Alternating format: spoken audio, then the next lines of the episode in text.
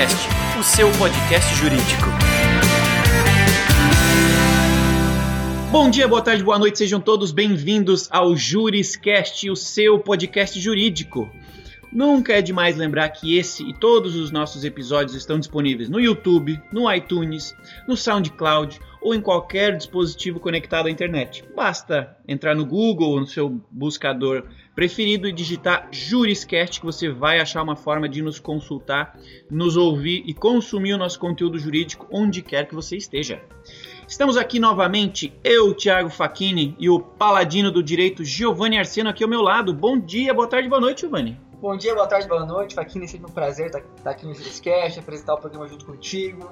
É, bom dia, boa tarde, boa noite também ao Dr. José Antônio, que logo mais o Faquinha vai apresentar aqui. Mas é, fica a minha questão antes de tudo aqui no podcast: se a internet é terra de ninguém ou não. Como é, como é que funciona isso aí, Thiago? Vamos descobrir hoje. Vamos descobrir hoje. Nosso programa ele é mega ouvido, praticamente 100% através da internet. Então, todo mundo que está aqui ouvindo é, além de ter relação direta com o direito, né, por nossa audiência ser totalmente relacionada com o âmbito jurídico, também usam no seu dia a dia é, e consomem conteúdos digitais que estão obviamente relacionados com o direito digital.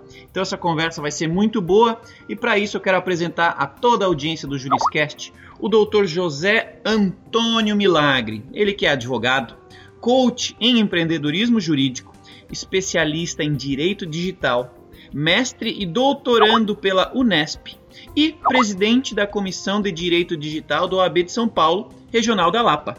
Tá bom?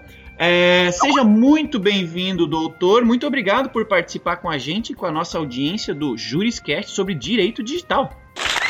Olá, Tiago. Olá, Giovanni. Muito bom dia, boa tarde ou boa noite. É sempre uma honra poder discutir esse tema, direito digital sobretudo numa sociedade cada vez mais informatizada, mais dependente da tecnologia, em que a tecnologia faz parte dos nossos processos, das nossas relações, e à medida em que a tecnologia é palco para transações, negócios jurídicos, crimes, golpes, ou mesmo bem jurídico afetado, nós ganhamos cada vez mais relevância quando tratamos do tema direito digital. Então, uma honra, um prazer participar do Juriscast, fico à disposição de vocês. Legal, doutor. Vamos lá então, vamos começar o nosso, nosso bate-papo aqui. É, primeiramente, conceituando né, o que é o, é, o direito digital. É um costume que a gente tem no Juriscast de sempre é, falar um pouquinho sobre o tema de forma conceitual, né? Então, é, na verdade, são duas perguntas. Queria que primeiro o doutor explicasse um pouquinho o que, que seria o direito digital. E em seguida, né, como é inescapável a gente não mencionar o marco civil, né, o que, que mudou no direito digital, o quanto ele se relaciona, o direito digital e o marco civil, né? Porque Existe toda uma polêmica em cima do Marco Civil, se ele é um, um instrumento de censura. Por outro lado, eles acham que o Marco Civil é uma. É, tem, tem, gente que acha que é muito bom, né? Porque é, torna a internet um, um não cria uma impunidade no ambiente digital, né? Então eu queria que o doutor explicasse primeiro o que é o direito digital e em seguida explicar como que o direito, né, se relaciona com o Marco Civil. Muito bem, Giovanni, uma questão bem interessante, né? Eu diria para vocês que o direito digital é um dos ramos jurídicos mais novos existentes e ele surge justamente quando a informação passa a ganhar relevância na nossa sociedade. Nós falamos aí do surgimento da sociedade da informação. Ele chega a ser até mais recente que o próprio direito ambiental, que é um ramo considerado muito embrionário, muito recente. Muito promissor. O direito digital nada mais é do que o ramo do direito, a disciplina jurídica que se preocupa, que debruça-se, que estuda as relações jurídicas oriundas, ocasionadas na sociedade digital, na sociedade da informação. Então, nós podemos dizer que após longa caminhada, hoje o direito digital é um ramo do direito, sim, embora tenha uma característica muito interessante por ser uma disciplina interdisciplinar, quando eu estou tratando de direito digital, eu estou tratando de direito civil, direito criminal, uhum. uhum. estou tratando de direito trabalhista, tributação de negócios digitais, de tecnologia, de direito financeiro, direito societário, Legal. mas ele possui fontes mediatas e fontes imediatas. Nós já temos jurisprudência, é importante destacar aí que o, o país hoje, só em crimes virtuais, hoje já temos aí 42 milhões de brasileiros afetados, nós temos mais de 40 mil processos de crimes digitais, então nós temos fontes mediatas e imediatas, que é a própria legislação. Então, esse é o direito digital em apertada síntese, né? um ramo do direito que se preocupa com essas relações e que vem ganhando, sim, relevância à medida em que nós saímos de uma sociedade agrícola, saímos de uma sociedade industrial, entramos numa sociedade da informação Estamos vivendo aí a possível quarta revolução, ou seja, a, sociedade distribuída com blockchain, com bitcoins, em que cada vez mais eu tenho aí relações distribuídas e não mais tão somente descentralizadas. E o direito digital visa tem o escopo princípio acompanhar essas relações sociais. Nós sabemos que o direito está sempre atrás da evolução social, mas ele procura então estar para e passo com essa evolução social, entender o seu contexto e ao mesmo tempo dar respostas jurídicas às demandas, litígios e lides que surgem nessa categoria, nessa natureza, nessa seara. Marco Civil da Internet, sem dúvida alguma, nós, é, nós que começamos a atuar com direito digital no meados de 99, 2000, onde nós não tínhamos lei específica de crimes informáticos, crimes informáticos são até hoje, sobretudo os crimes informáticos impróprios, né, ou seja, onde a informática é o meio da prática de vários crimes, tutelados pelo Código Penal da era do rádio. Uhum. Nós tínhamos lá no ano 2000 uma lei simples, a 9983 de 2000, que alterava o Código Penal, previa o peculato informático. O fato é que muito, durante muito tempo, Muitas vítimas de crimes informáticos ficaram sem apurar a autoria de delitos porque não existia uma norma, uma regra que estabelecesse direitos e deveres dos atores de internet. Não só usuários, mas provedores de aplicação e provedores de acesso. Muitas vezes um perfil falso, uma clonagem, um saque indevido, e quando buscava-se apurar a autoria, a autoridade judicial se deparava com uma negativa desses provedores, alegando, logicamente, que não havia nenhuma obrigatoriedade legal, quanto mais ou quiçá apenas uma recomendação do comitê gestor ou Anatel. Marco Civil então ele vem como uma construção coletiva proposta em 2009 no portal Cultura Digital. Participaram aí dois eixos, toda a sociedade pôde colaborar.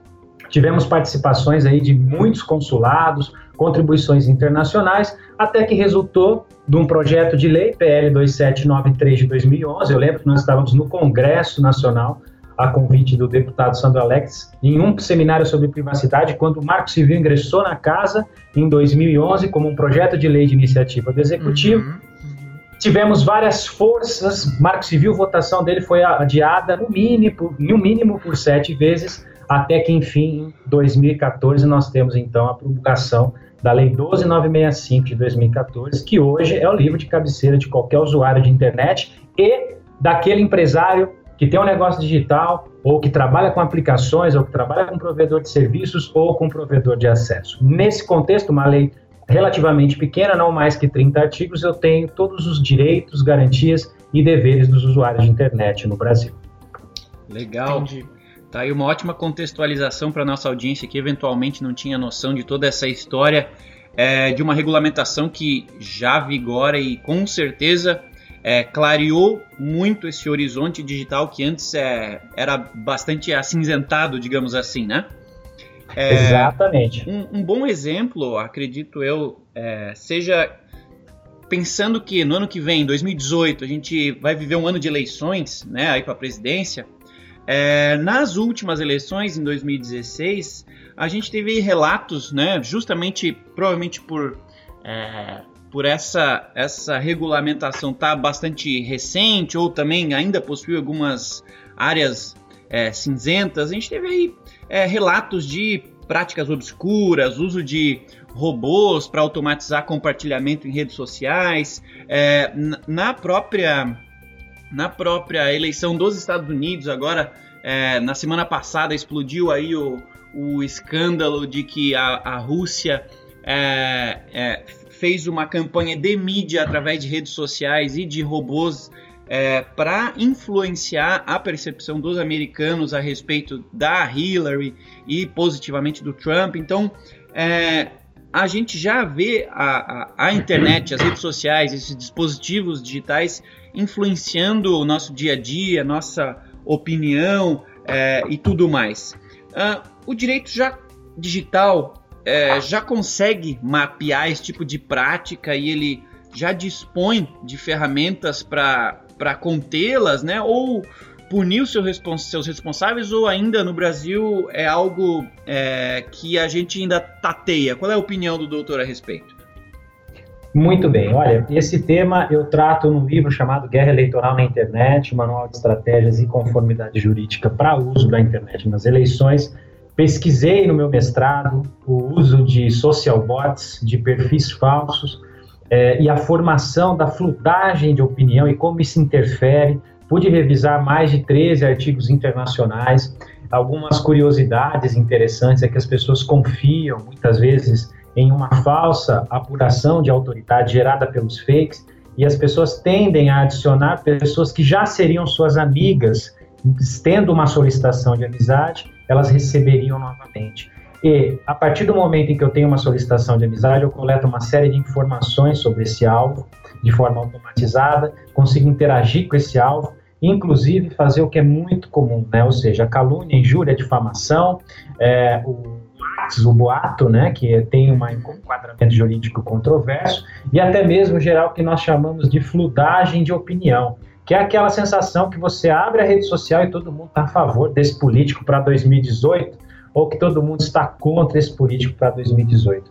Não há dúvida que a, que a internet vem crescendo como fonte de influência e de decisão na hora do voto. Nós tínhamos algumas pesquisas, pesquisas, por exemplo, de 2010, em que a internet saltou de último meio para segundo meio mais influente na hora de decisão sobre o voto, só perdia para a TV, pesquisa Ibope. Cada vez mais a internet já vem sendo considerado. A última pesquisa que eu tive conhecimento, acredito que do Datafolha, era mais de 50% dos entrevistados consideravam a internet com forte peso na hora de influência do uhum. voto. E principalmente a internet ganhando mais relevância que a própria família e os amigos Sim. na hora de decisão sobre o voto. E pensando justamente nesse sentido, é que surgem as guerrilhas eletrônicas, e eu me dediquei a estudar as guerrilhas eletrônicas nesse livro, também tem um livro, Marco Civil da Internet, pela editora, pela editora Saraiva, com uma, aliás, uma honra poder escrever junto com o professor Damásio de Jesus, e o Guerra Eleitoral eu dediquei para estudar essas guerrilhas, e essas guerrilhas elas podem alterar o resultado de uma eleição. Nós temos cada vez mais, sobretudo a geração Z, que vota em 2018. Uhum. Essa geração é altamente influenciada pelas consignações, pelos registros em redes sociais.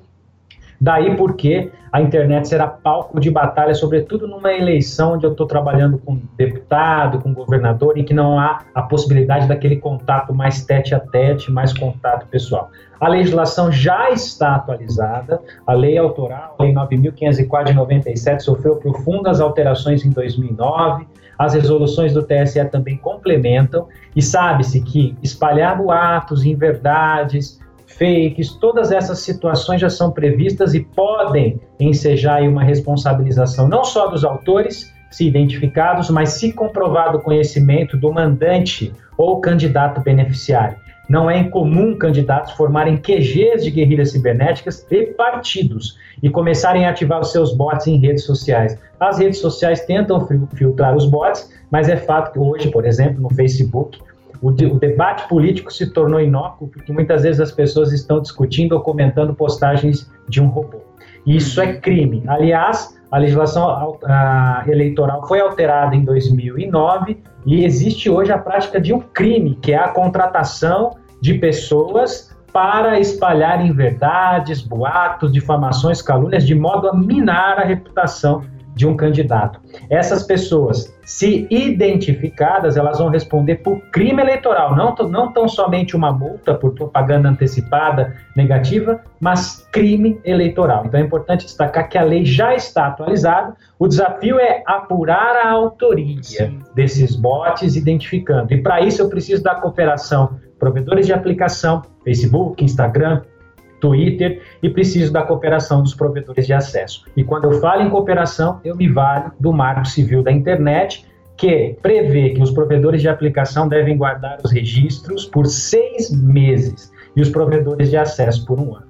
É essa dobradinha, lei eleitoral, com o Marco Civil da Internet, que permite hoje uma coligação, um partido ou candidato, apurar a autoria de uma difamação, de uma inverdade e responsabilizar esse autor ou grupo de pessoas que foram contratadas para essa finalidade. Olha, doutor, eu acho que eu tenho a impressão de que o doutor já respondeu a minha pergunta, mas mesmo assim eu vou fazer, porque ela traz uma perspectiva um pouquinho diferente, assim, né? É, a gente estava falando até agora dos bots, né, na, na questão eleitoral. É, e agora gostaria de falar um pouquinho sobre a fake news, né? Que também é outro dispositivo de calúnia, difamação, distorção de informação, né? Que às vezes são aparelhados por alguma por algum interesse político por trás e tudo mais, né? Eu como jornalista também é assim, um jornalista falando para um advogado, isso é, são dois, dois denominadores comuns do que uma fake news pode perturbar, né? Porque eu, como jornalista, tenho uma série de critérios de noticiabilidade, uma série de metodologias que eu tenho que levar a sério no momento de bolar uma notícia e esse pessoal né, que lança fake news não tem nada disso, né? É simplesmente pelo, pelo, pelo, pelo viral, pelo. enfim, para escandalizar alguma coisa, né? Eu, o que eu gostaria de saber do doutor, embora, como eu já disse, talvez eu tenha a impressão de que o doutor tenha respondido a pergunta já, é se já existe alguma ferramenta legal para identificar o, o, tipo de uma notícia é, criada é, caluniosa, né? Porque o, o, jornalismo ele tem algumas ferramentas, como o fact-checking, né? Que é uma ferramenta de checagem de informações é, de sites, de notícias. Então é, é, o, é o jornal checando o próprio jornal né? Então, interessante, mas eu gostaria de saber do ponto de vista do direito, se já existe no momento é alguma ferramenta mesmo legal de identificação de uma fake news, ou se é só através de denúncia, como é que funciona? É, você vê que interessante, nós temos dados aí que nas eleições, no, no, na questão do impeachment, nós tivemos aí mais de 20% das postagens do Twitter eram fakes. Uhum. Uh, nós tivemos especificamente também em relação à eleição do Trump, uma, uma questão envolvendo os fake news. E hoje o grande desafio que se debruça na academia, aliás, temos uma pesquisa recente que surgiu agora, da Diretoria de Análise de Políticas Públicas da FGV, que tem um grupo de pesquisa sobre robôs, so, é, redes sociais e política, e demonstrando mais uma vez que as redes sociais vão ser um campo de batalha e os robôs eles são utilizados para multiplicar mensagens na internet e terão presença significativa.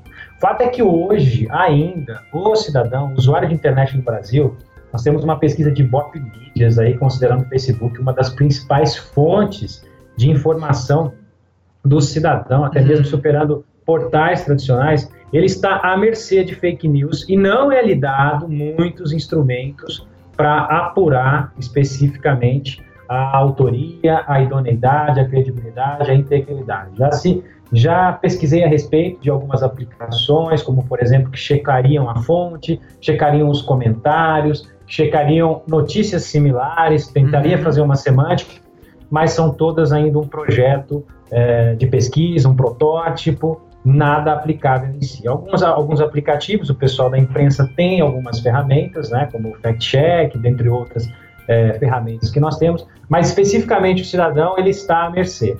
Então é muito importante que diante desse cenário que haja um critério, que se, que se verifique a procedência, que blog é esse, se há um registro, se está no domain by proxy, se tem uma identidade, se tem um grupo de imprensa, se essa notícia foi confirmada por outros veículos. Ah, é muito importante ver essa questão falsonômica, ou seja, até a questão dos comentários. São alguns critérios assim que o usuário hoje pode ter sem ter que se valer de ferramentas para evitar o compartilhamento. Nós sabemos que isso tem influência, não adianta discutir com bot, e principalmente aquele que leva à frente essa informação, que compartilha, ele uhum. pode vir a ser responsabilizado. Nós temos condenações na Justiça Paulista por curtida. Né? O que dizer por compartilhamento? Nós também temos condenações por compartilhamento, à medida em que você potencializa a ofensa, potencializa um fato inverídico. Não, não digo que isso possa ser a regra, mas uhum. existe. Então é muito necessário que haja bom senso. Hoje, né, quando nós falamos de ambientes descentralizados de notícia, né, Chris Anderson falou muito bem do long tail.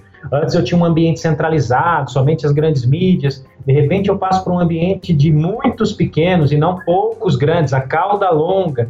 E esses poucos descentralizam, eu democratizo a notícia. Por outro lado, eu entro numa questão envolvendo integridade, responsabilidade, credibilidade. É, que, credibilidade que muitas vezes que é conferida a veículos tradicionais, mas que não são. Então a tendência é que cada vez mais, infelizmente, haja o descrédito dessas informações de redes sociais e os veículos tradicionais continuam tendo o seu papel enquanto não se empoderam, não se dá meios ao cidadão para descobrir é, e apurar essa autoria. O fato é que nem todos que estão lançados no dilúvio informacional, milhões de usuários do Brasil, tem critérios ou entende a questão da fonte, ou tem uma educação digital que lhe permita fazer esse juízo e continuarão acreditando, continuarão fazendo compartilhamentos. Daí porque cabe àqueles às quais as notícias, as informações são, é, de certo modo, prejudiciais, que tomem as medidas, não só com uma central de boatos, isso é muito importante em eleição, mas principalmente que tenha um time que permita monitorar e utilizando os, os instrumentos, as ferramentas legais que nós temos para identificar esse conteúdo ofensivo, muitas vezes amparado pela falsa sensação do anonimato, para remover isso o mais rápido possível, identificando é, os usuários, identificando quem está por trás desses códigos, quem está por trás desse QG. Percebam, vou deixar bem claro, não estou falando aqui de notes and takedown. Eu não estou falando aqui de uma tentativa que se tentou fazer na aprovação da reforma eleitoral de inserir uma disposição na calada da noite que permitiria aos políticos, que não devem ter né, telhado de vidro, devem ser mais sensíveis à crítica, para removerem conteúdos mediante mera notificação, de forma alguma. Todos os casos que eu cito aqui são diante de uma possível difamação, injúria, calúnia que se busca o judiciário todo e qualquer conteúdo, com exceção de vingança pornô, hoje no Brasil, pelo Marco Civil, só pode ser removido após passar pelo crivo de um juiz de direito que poderá entender que houve sim um excesso, eh, além da liberdade de expressão, mas houve uma difamação, solicitando então, requerendo, determinando a remoção desse conteúdo. Legal, doutor. Mega esclarecedor. Acredito que a, a população em geral que tem acompanhado o nosso, nosso Juriscast é, tenha esclarecido algumas dúvidas aqui com os teus, com os teus complementos. Show de bola. É, extrapolando um pouquinho aí essa, essa discussão da fake news e dos comentários em redes sociais, né, que a gente acabou focando nesse momento, é, eu queria ir um pouquinho além disso. E a gente, enquanto ProJuris, né, a nossa empresa é responsável pelo desenvolvimento de um software jurídico para grandes empresas e para milhares de escritórios de advocacia em todo o Brasil. Então, a segurança de dados, segurança de, da informação que é, é salva e que transita pelo nosso software é uma preocupação primária aqui no ProJuris. É, porém, para o advogado que não é especialista ah, nessa cadeira e para o estudante que está querendo é, se especializar no assunto e até para o cidadão que está ouvindo esse nosso, esse nosso Juriscast, é, qual seria o procedimento ideal para denunciar né, um crime digital? Né? Começar já procurando um advogado. Uh, é comum os, os, os, as pessoas procurarem por esse tipo de denúncia e como que as pessoas podem fazer para se sentirem mais seguras na internet, seja em compras, seja na utilização de um software. É, existe algum seguro que proteja a pessoa digitalmente, falando assim, e quando ela se sentir lesada ou sentir que algo não está certo, ela procura um advogado especialista. Qual é o procedimento que o doutor, como especialista, recomenda que as pessoas sigam em, em casos de qualquer tipo de desconfiança digital? Muito legal. Especificamente para advogados, eu tenho aproximadamente cento e poucos mentoreandos aí que trabalham essa questão da inovação.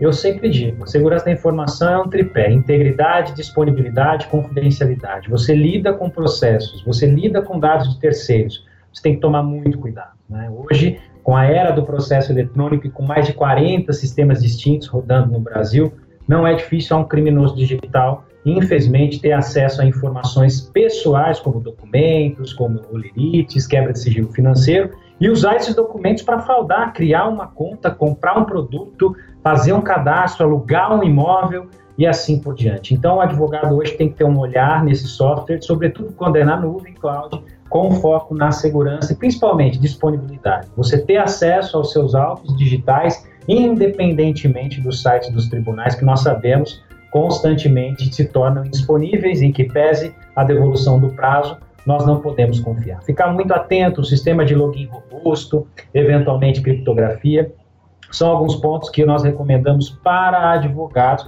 É muito hoje comum você utilizar softwares na nuvem. É importante checar se esses requisitos básicos de segurança, backup, são, estão disponíveis, porque você pode precisar a qualquer momento. Já em relação ao usuário convencional, também nós temos que tomar muito cuidado em relação às nossas informações, ou seja, não colocar, não disponibilizar na internet aquilo que eu não disponibilizaria na calçada da minha casa, porque há uma inversão de valores. Hoje, muitos crimes são praticados não mediante invasão, rompimento de obstáculo, mas com base nos insumos que as próprias vítimas lançaram. As pessoas perdem a noção da superexposição Muitas vezes não dão um bom dia para o vizinho, mas numa rede social nós temos insumo, paradeiro, eu consigo traçar o comportamento dessa vítima e aplicar golpes. É importante destacar que hoje a legislação está preparada para coibir e fazer frente à maioria dos crimes informáticos, sejam os crimes próprios, ou seja, onde a informática é o meio da prática de velhos crimes, calúnia, injúria, difamação, estelionato, extorsão, furto mediante fraude, é, extorsão, principalmente, nós estamos vivendo muitos casos de ransomware, em que o sujeito criptografa os seus dados e exige um resgate, normalmente em Bitcoin, porque a estrutura que suporta o Bitcoin, a blockchain, ela, de certo modo, não identifica esse usuário, é mais difícil apurar a autoria, ou seja, os crimes puros, como invasão do dispositivo informático.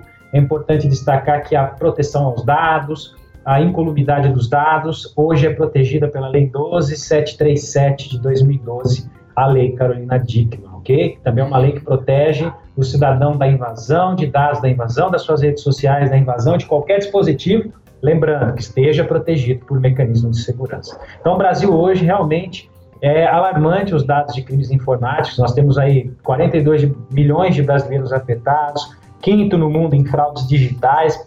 Em 2015, mais 16 milhões em fraudes digitais. É, nós temos em média 54 crimes virtuais por minuto, crescimento aí de 274 número de ataques cibernéticos. Então são apenas alguns dados que demonstram hoje é, como o crime digital é considerado no Brasil, é, chegando ao Supremo Tribunal Federal a reconhecer o crime organizado digital. A Polícia Federal já chegou a dizer que o crime eletrônico rende mais do que o tráfico de drogas. Então é importante que todos saibamos preservar os nossos ativos e, diante de um crime informático, como proceder e como agir? Primeiramente, preservar o conteúdo, salvar, registrar. A legislação diz que todos os meios de prova, bem como os moralmente legítimos, são aptos a provar a veracidade de um fato. Então, basta um print, basta salvar um HTML ou mesmo uma ata notarial. É muito importante porque, diante da volatilidade da internet, uma ofensa, uma calúnia, um fake, uma vingança pornô, esse conteúdo pode sair do ar a qualquer momento e um tabelião de notas pode atestar por fé pública que viu esse conteúdo. Primeiro passo, preservar a evidência. Segundo passo, buscar o apoio de um especialista. Se você mora em uma cidade que tem delegacia especializada, busque uma delegacia especializada ou um advogado especializado em direito digital que irá adotar as medidas de identificação da autoria e, em sendo o caso, ressarcimento dos valores fraudados ou mesmo uh, reparação pelos danos causados diante de um crime contra a honra, de uma extorsão, ou mesmo um crime muito comum que é a vingança pornô, a publicação de intimidade nas redes e assim por diante. Esses são os passos básicos que nós temos hoje para uh, preservar, apurar autoria e responsabilizar aquele que pratica um crime digital. Doutor, só uma, uma, uma apêndice aqui à pergunta que foi feita, a questão da, da, desses crimes de difamação na internet, né? É, por exemplo, a, a, o doutor falou do rito que a pessoa tem que passar, tem que buscar um especialista e tudo mais. No entanto, se tratando de conteúdo às vezes difamatório ou até de pornô de vingança, como o doutor mencionou, é que tem um estrago muito grande, muito rápido. Existe alguma plataforma digital da Polícia Federal, alguma coisa assim que faça com que o conteúdo seja é, rapidamente retirado do ar ou a denúncia, sei lá, alguma coisa nesse sentido? Ou a pessoa tem Olha, que passar pelo rito mesmo? Excelente pergunta, tá? É, infelizmente, alguns provedores de serviço estão presentes no Brasil para ganhar dinheiro, mas ainda não estão presentes para cooperar com as autoridades na apuração de crimes. Eu uhum. participei também a convite do Congresso, da CPI do Cybercrime, onde pude expor especificamente melhorias que nós precisamos para estar mais próximo do crime digital, chegar mais rápido ao crime digital. Hoje, infelizmente, uma menor, uma jovem de 14 anos que tem lá a exposição de pornografia infantil do seu conteúdo rodando pelo WhatsApp, pode conviver eternamente com essa informação. Normalmente os pais chegam no escritório, olha, eu quero que você remova minha filha da internet. E você tem que ser bem claro para ele, olha, os netos dela vão ver ela na internet. Porque uhum. hoje nós não temos garantias. Muitos provedores, nós verificamos aí vários bloqueios determinados pela justiça a aplicativos que saem do ar, prisão civil dos diretores e muitos desses provedores descumprem o marco civil e ainda não fornecem esses dados. Recentemente tivemos uma jovem que foi assassinada em um grupo de caronas de um aplicativo muito sim. popular no Brasil. Esse, esse criminoso só foi identificado pelas câmeras do pedágio, porque se dependesse da aplicação para fornecer os registros de IP, os registros de acesso à aplicação, que levassem até esse cidadão que ofereceu ou que pediu uma carona, certamente estaria até hoje sem ter esses dados. E que não se argumente, mas olha, esse aplicativo guarda o telefone. Olha, senhores, hoje eu posso comprar um chip ali na esquina, no nome do João da padaria, uhum. e me conectar nessa rede e pedir carona. Eu preciso dos registros. Infelizmente, a cooperação é muito pouca hoje. Nós já tivemos alguns termos de ajustamento de conduta no passado para Orkut. Algumas ferramentas já cooperam com a justiça brasileira. Aliás, o Brasil é um dos países que mais entra com pedidos de identificação e remoção de conteúdo, segundo alguns. Mas muito precisa caminhar. A resistência ainda é grande até as últimas instâncias. Imagine uma foto de uma menor rodando pelo WhatsApp e justamente como você falou, é algo que ganha proporções estratosféricas, né? em questão de uhum. minutos está no mundo todo. E eu tendo que recorrer até o Supremo Tribunal Federal para ter acesso a esse criminoso que normalmente é acobertado pela rede social, que na verdade é algo que parece advoga pelo criminoso. E o crime sabe disso. O crime sabe que se apurarem a autoria, o que é muito difícil, porque vai ter uma aplicação que vai defendê-lo na justiça, as penas ainda são brandas. O que, que diz o Marco Civil hoje? Toda e qualquer remoção de conteúdo ofensivo tem que pedir, tem que anteceder uma ordem judicial. Então é muito importante que a vítima imediatamente procure um advogado para que ele peça uma tutela de urgência de remoção de conteúdo. A única exceção, artigo 21 do Marco Civil, em que se pode fazer o notice and takedown, ou seja, uma mera notificação extrajudicial num papel de pão da vítima ou do seu advogado e o provedor tem que remover esse conteúdo, não precisa de ordem judicial, prescinde de um mandado judicial. A única hipótese é nos casos de vingança pornô. Artigo 21 do Marco Civil da Internet, que prevê que, em caso de exposição de fotos íntimas, de nudez ou sexuais, por qualquer meio, vídeo, áudio, ou, desculpa, vídeo ou imagens, uhum. qualquer audiovisual aí nesse contexto, de imagens envolvendo a vítima, a vítima ou seu procurador podem notificar diretamente o provedor de conteúdo que tem o dever de remover e ele pode ser responsabilizado por oferecer resistência injustificada a essa remoção. Então o Marco Civil avançou nesses casos mais graves, como o Giovanni bem colocou, que são os casos de vingança pornô, ex-marido, ex-namorado, se permitiu ser fotografado, filmado, ou muitas vezes não sabia, o Marco Civil avançou e já prevê que a remoção do conteúdo vai prescindir de uma ordem judicial, basta uma notificação. Lembrando que para identificar o perfil, ou seja, obter dados de quem criou um perfil falso, quem criou numa uhum. comunidade de relacionamentos eh, esse perfil, para esses casos de identificação, ainda necessito de ordem judicial, mas a remoção poderá ser feita mediante mera notificação. Que bom. Entendido. Então, há esperança e há bastante trabalho para nós, profissionais da área jurídica. Sem dúvida, sem dúvida. O digital está em constante ebulição, a cada, acompanhando a evolução tecnológica. Nós vivemos a era dos aplicativos e a todo momento não se pode criminalizar a tecnologia jamais, legislar pensando em tecnologia, é, mas, assim como todas as tecnologias, nós temos bons e maus usuários, e aqueles que vão utilizar para lesar. É nesses casos que nós precisamos de cooperação, e sem dúvida, hoje mais de 20, 25% dos processos, as provas vêm de meios eletrônicos, então existe um campo promissor para o advogado que, ou para aquele que se interessa pelo direito digital. Corretíssimo. É, voltando num, num, ponto que acabou passando meio batido, mas que a gente, eu particularmente tenho um interesse é, é, relevante. É, como citei anteriormente, nós aqui no ProJuris é, atendemos milhares de escritórios e empresas em todo o Brasil. E a gente percebe né, nos, nos diretores jurídicos, nos gestores de TI, uma preocupação grande com a segurança digital de seus dados. Né? E para essas pessoas que obviamente se preocupam com os seus ativos digitais é, corporativos, digamos assim, é, qual a principal recomendação que o doutor recomenda né, para empresas? Como se prevenir né, do ransomware que o, o doutor é, acabou citando? Né? Como se prevenir desses sequestros de sistemas, se prevenir de invasores é, dentro de uma, de uma corporação, né? Quais as, as, as principais ações que alguém responsável por informação é, é, é, relevante dentro de uma, de uma empresa precisa tomar cuidado? Excelente pergunta, excelente ponto. É importante sempre discutir isso. É, poucos profissionais ainda atentam para a relevância, mas a notícia animadora é que muitos escritórios já vêm buscando uma conformidade, até por exigências de clientes, até por exigência de mercado e como diferencial.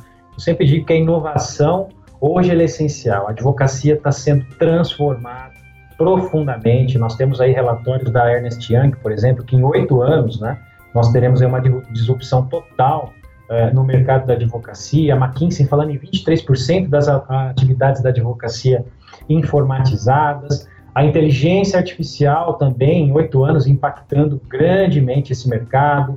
60% das profissões que hoje existem podem se tornar obsoletas em oito anos. E a advocacia não é diferente. Né? Nós temos hoje inovação na área de inteligência artificial, peticionamento, gestão de processos, armazenamento de processos, controle processual, jurimetria, dentre outras áreas. E cabe ao advogado ou resistir, ficar resistindo, ficar ortodoxo, não conhecer essas novas tecnologias, ou cabe a ele explorar, conhecer essas tecnologias e se destacar da multidão, explorando maravilhosas oportunidades. E o cliente espera isso hoje. O cliente espera um ambiente de inovação, um ambiente em que ele pode acompanhar o seu processo, um ambiente de segurança, um ambiente em que seus dados estão protegidos, em que ele tem realmente a sensação de que está tendo uma ótima, um ótimo atendimento e isso imprescinde, isso passa necessariamente pelo software de gestão processual. Então, basicamente hoje, um escritório que lida com dados de clientes, que lida com situações com documentos críticos, sensíveis, precisa estar atento à disponibilidade, integridade e confidencialidade. Integridade, garantir que meu dado não está sendo alterado. Disponibilidade, meu cliente quer consultar, quer ter acesso, eu preciso tornar isso disponível. Alguns escritórios até fazendo SLA com o cliente. E principalmente confidencialidade, garantir que aquela informação está restrita a quem dela deva ter acesso. Tribunal, juiz, e partes, nada mais que isso. Em relação a isso, para proteção, eu tenho várias medidas, né? desde um sistema robusto que garante aí um armazenamento seguro, autenticação, infelizmente tem crescido nos escritórios que nós mentoreamos, problemas entre sócios, furto de informação, alguém que era ex-sócio levou informação, copiou, e o sistema precisa me dar esses logs. Então eu preciso ter um bom fire, eu preciso ter um sistema atualizado com patches de segurança, mas não há segurança que resista à engenharia social, ao uso indevido de credenciais. E aí entra o sistema com a sua garantia de autenticação, de logs e principalmente quando eu falo de ransomware, eu falo de backup, né? Muitas pessoas, muitos escritórios poderiam ter economizado diversos bitcoins, o bitcoin chegando a 19 mil reais, hum. se tivessem uma estrutura de backup constante, pelo menos dos seus processos, dos seus dados, do seu GED e assim por diante. Não dá. É, hoje, quando um escritório é vítima de ransomware, ele nos procura, nós damos duas alternativas para eles. Ou paga o resgate, ou você espera um antídoto, espera uma chave, uma quebra para essa, essa variante de ransomware. Nós temos algumas variantes de ransomware que é possível reversão. A grande maioria não é. Ou a alternativa que seria viável, um bom backup. Então, o que se espera de um sistema é isso, que ele esteja disponível, íntegro, que ele audite as suas atividades, que existam permissões, nem todo usuário precisa efetivamente ter permissão a tudo no sistema, nós temos aí as hierarquias, que tenha uma boa política de backup e que tenha toda uma infraestrutura de segurança, de hospedagem, que garanta aí o mínimo de requisitos de segurança da informação. Com essas medidas, não estou aqui reinventando a roda, hum. nem onerando o escritório, nós conseguimos, sem dúvida alguma, prestar um serviço eficiente, nos destacar e isso vai ser revertido em mais e melhores clientes. Ufa, a gente respira aliviado aqui que tudo que o doutor citou já está incluso no ProJuris. Agora fizemos Legal. nosso dever de casa. Bacana, isso aí. E é só agora aproveitando que o doutor mencionou a inteligência artificial, né? E falando mais um pouquinho também de alguma novidade do ProJuris aí que a gente está Vai até ter uma, um evento agora, dia 21 de novembro. Você que está ouvindo o podcast deve estar tá pertinho já, deve estar tá bem. É, deve estar tá quase no dia aí. É um, um evento exclusivo para clientes nossos. Onde a gente vai apresentar uma nova, é, uma nova solução de inteligência artificial do ProJuris aqui, que é um chatbot jurídico desenvolvido para departamento jurídico. Acho que é o primeiro do mercado, né? Mas, doutor, que eu, eu, queria, eu queria que o doutor se, uh, se aprofundasse um pouquinho em inteligência artificial para contar um pouco para nós da expectativa da comunidade jurídica, que o doutor está mais, tá mais próximo, e principalmente do direito digital, né? Porque eu acho que o direito digital já é uma vitória que a gente conquistou, né? E, e, e daqui para frente vai ser, vai, vai se aprofundar mais, vai se especializar mais. E eu imagino que a inteligência artificial está vindo nessa, já nessa leitura do direito digital, né? Essa questão de Exato. parâmetros, de, é, de limites. Eu queria que o doutor conversasse um pouquinho com a gente aí, falasse um pouquinho dessa, dessa relação entre inteligência artificial e o direito digital. Muito bem. Em relação à inteligência artificial, a gente, nós falamos, aliás, muito sobre direito é, na tecnologia, mas é muito importante que nós hoje, que o advogado, que o jovem advogado, ou advogado de carreira, ou departamento jurídico, conheça a tecnologia no direito. Durante muitos anos, o advogado foi escravo da burocracia.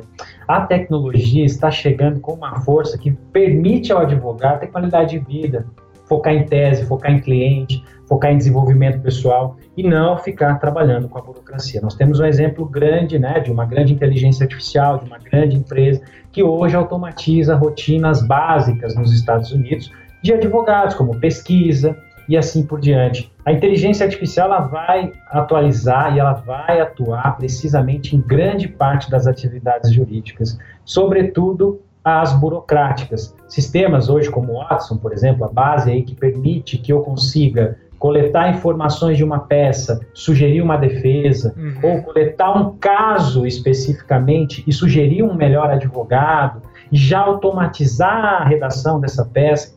Hoje, no Brasil, nós falamos muito do peticionamento eletrônico, nós temos PJE, Projude, ESAGE, SISDOC, EPROC. O advogado hoje tem que ser técnico de informática, Sim. formatação, tamanho, muitas vezes fazendo aí a desatualização do seu sistema para que funcione, WebSigner, Java. E quando você trabalha uma inteligência artificial que coleta os seus documentos, formata de acordo com o tribunal e peticiona isso para você, sem dúvida alguma você está trabalhando aí com desempenho, com ganho, economizando custos tremendos que hoje são dedicados por estagiários, por advogados. Estagiário não foi criado para fazer rotina burocrática, não foi criado para ficar fazendo recorte e cola, não foi, não foi criado, não é concebido para ficar peticionando, mas para aprender com o seu contexto. Então é muito importante que a gente sempre fala isso, porque o advogado fala, não, continuem falando de tecnologia, que daqui a pouco a tecnologia faz. Pelo contrário, a tecnologia não vem para tirar o papel do advogado. A tecnologia vem para potencializar o advogado, permitir que ele seja mais eficiente, distinto,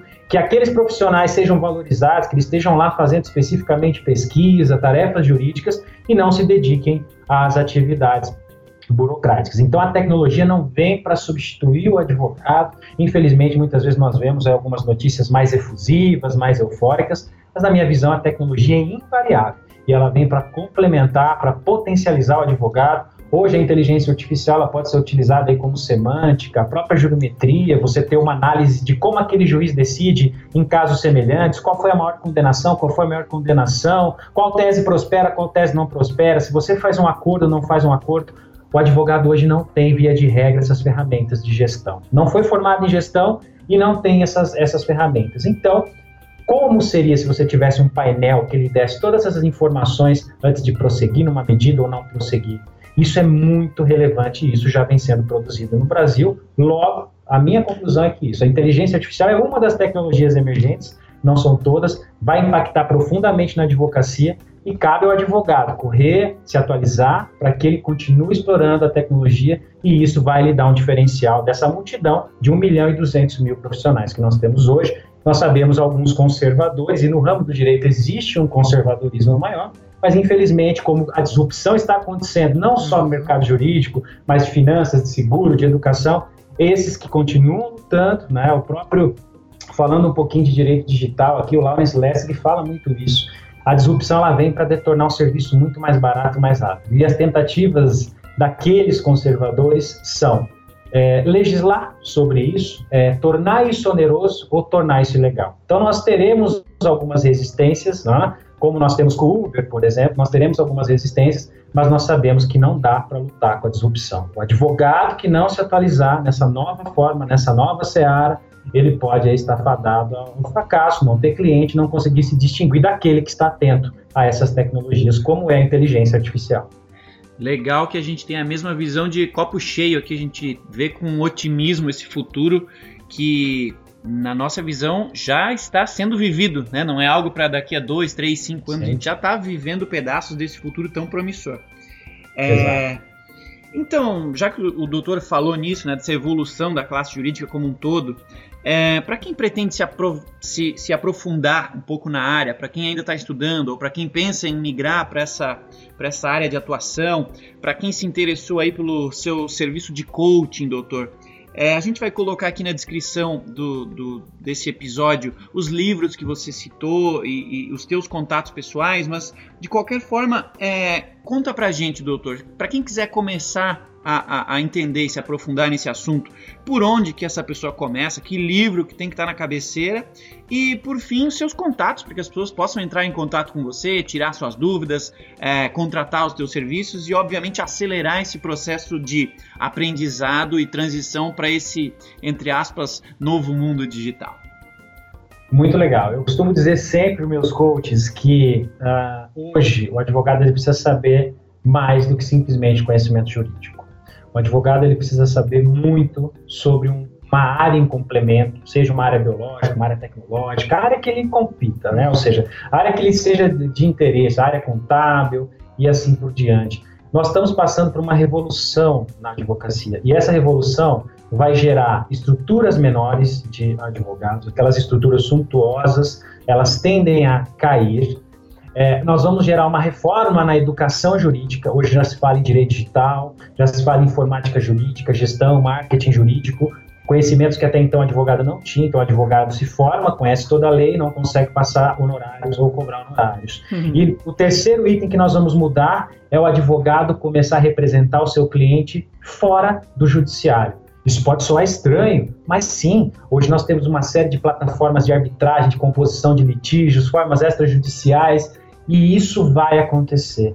E aquele que dominar essas ferramentas, sem dúvida alguma, já se distancia e muito da multidão. Em relação ao direito digital, eu recomendo os livros. Eu tenho o Marco Civil da Internet e o Manual de Crimes Informáticos, dois livros pela editora Saraiva.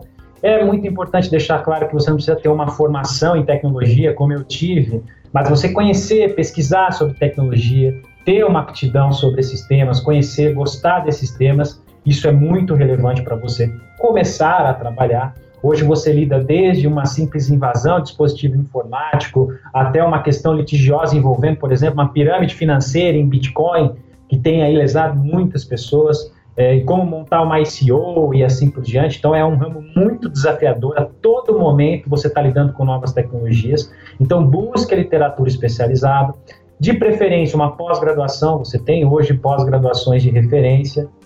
É, eu coordeno duas pós-graduações da ESB em Brasília, uma de computação forense e outra de direito digital. Também depois posso deixar esses uhum. contatos para vocês. Mas, é, caso você não consiga ou não queira fazer uma pós-graduação nesse momento, nós temos vários cursos de extensão muito legais que hoje são disponíveis aí de 40 horas, que te permitem dar uma abordagem é, legal para poder trabalhar e, e oferecer os seus serviços na área de direito digital e das startups. Eu, nessa área de empreendedorismo e inovação jurídica, a minha missão é tornar escritórios distintos por meio do mar de estratégias digitais e inovação. Então, estou sempre buscando inovação na Legaltech, em outras feiras, para tratar. E eu tenho um canal, José Milagre, onde eu trato semanalmente vídeos semanais sobre empreendedorismo, inovação e mentalidade para advocacia e consultores, profissionais liberais. Então, youtube.com, José Milagre, aquele que se interessar, o meu site também, onde eu coloco textos, né, blog, conteúdo, produzo muito conteúdo, é o josemilagre.com.br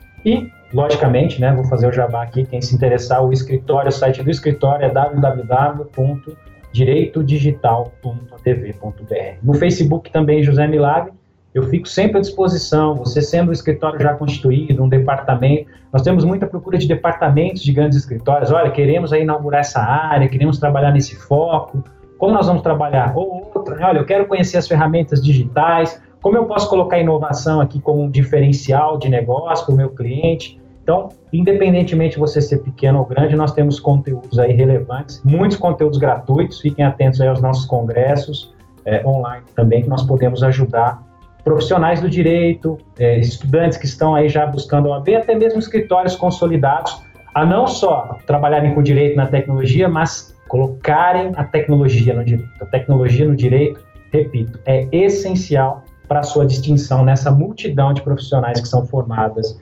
anualmente. Show de bola! Então, muito obrigado a toda a nossa audiência que nos acompanhou até agora. Muito obrigado, Giovanni, pela companhia e pelas ótimas perguntas. E muito obrigado, doutor José Antônio. Foi um prazer ter você aqui com a gente. Foi mega esclarecedor. Tenho, que a nossa, tenho certeza que a nossa audiência também é, passou esses minutinhos aqui com a gente, tendo uma percepção muito positiva a respeito do seu conhecimento e sobre essa temática é, tão curiosa e tão é, atual. É, Lembrem-se todos que todos os episódios, inclusive este do Juriscast, estão novamente, repito, disponíveis no YouTube, no iTunes, no SoundCloud, em qualquer dispositivo com internet você consegue encontrar o Juriscast, o seu podcast jurídico. Então a todos tenham um bom dia, uma boa tarde, boa noite e até o próximo Juriscast, o seu podcast jurídico. Você ouviu o Juriscast, produção e oferecimento da ProJuris, líder no desenvolvimento de software jurídico para departamentos jurídicos de grandes empresas e escritórios de advocacia. Conheça mais em projuris.com.br.